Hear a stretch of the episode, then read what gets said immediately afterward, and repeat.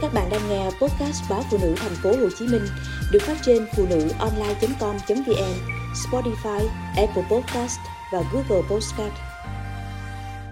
Vợ chồng hơn thua nhau để làm gì? Cặp vợ chồng hàng xóm tranh cãi to tiếng. Ngày đầu do anh chồng đi nhậu hoài, lần nào cũng say quắt cần câu. Chị vợ nói mãi không chịu thay đổi, nên hôm nay quyết chiến cho ra ngô ra khoai.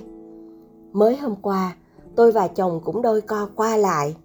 Anh suýt đánh tôi vì những câu nói trong lúc nóng giận mang tính sát thương tuôn ra từ cái miệng từng được anh khen có nụ cười tỏa nắng. Tôi hoàn toàn sốc trước hành động đó của anh.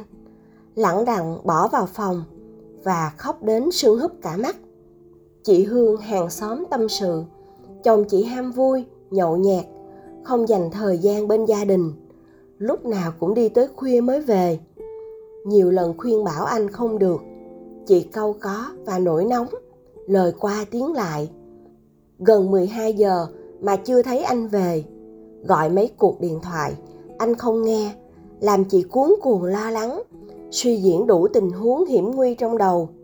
Rằng anh đi đâu, với ai, làm gì, có tai nạn xe cộ gì không? Ấy thế mà anh đâu chịu hiểu cho nỗi lòng của người ở nhà. Còn chồng tôi, anh hứa đón con từ nhà nội về sớm khi tôi đi làm ca đêm.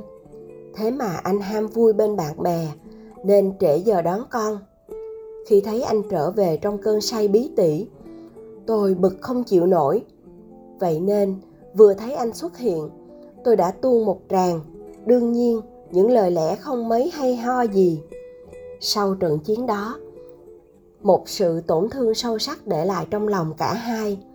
Anh nói với tôi, công việc cần tạo mối quan hệ để có công trình, ký kết hợp đồng làm ăn, chứ anh đâu ham vui nhậu nhẹt gì.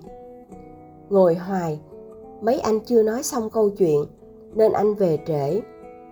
Tôi không rõ anh nói thật bao nhiêu phần trăm, nhưng nhìn anh khi đó, trong tôi dâng lên niềm thương cảm.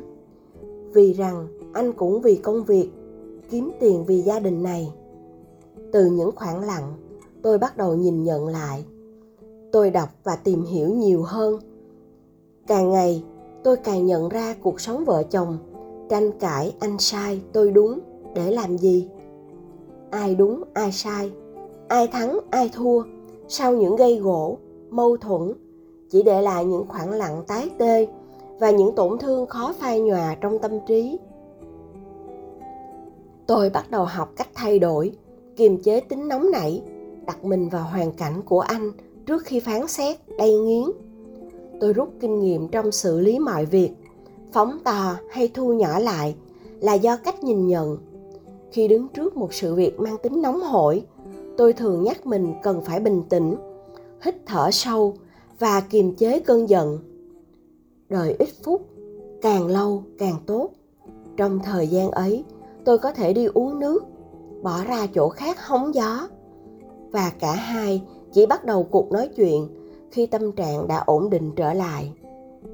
Tôi dần nhận ra cả hai chúng tôi trong suốt thời gian qua không phải là nói chuyện, trao đổi để tìm ra giải pháp đúng, mà là tranh luận để tìm ra ai đúng, ai sai. Và tôi cũng nhận ra bất cứ chuyện gì cũng thế, cần giải quyết trên tinh thần trao đổi lắng nghe, để hiểu nhau hơn và đưa ra tiếng nói chung để cân bằng. Sau nhiều lần như thế, tôi và chồng có cơ hội để nói với nhau về cảm xúc của bản thân.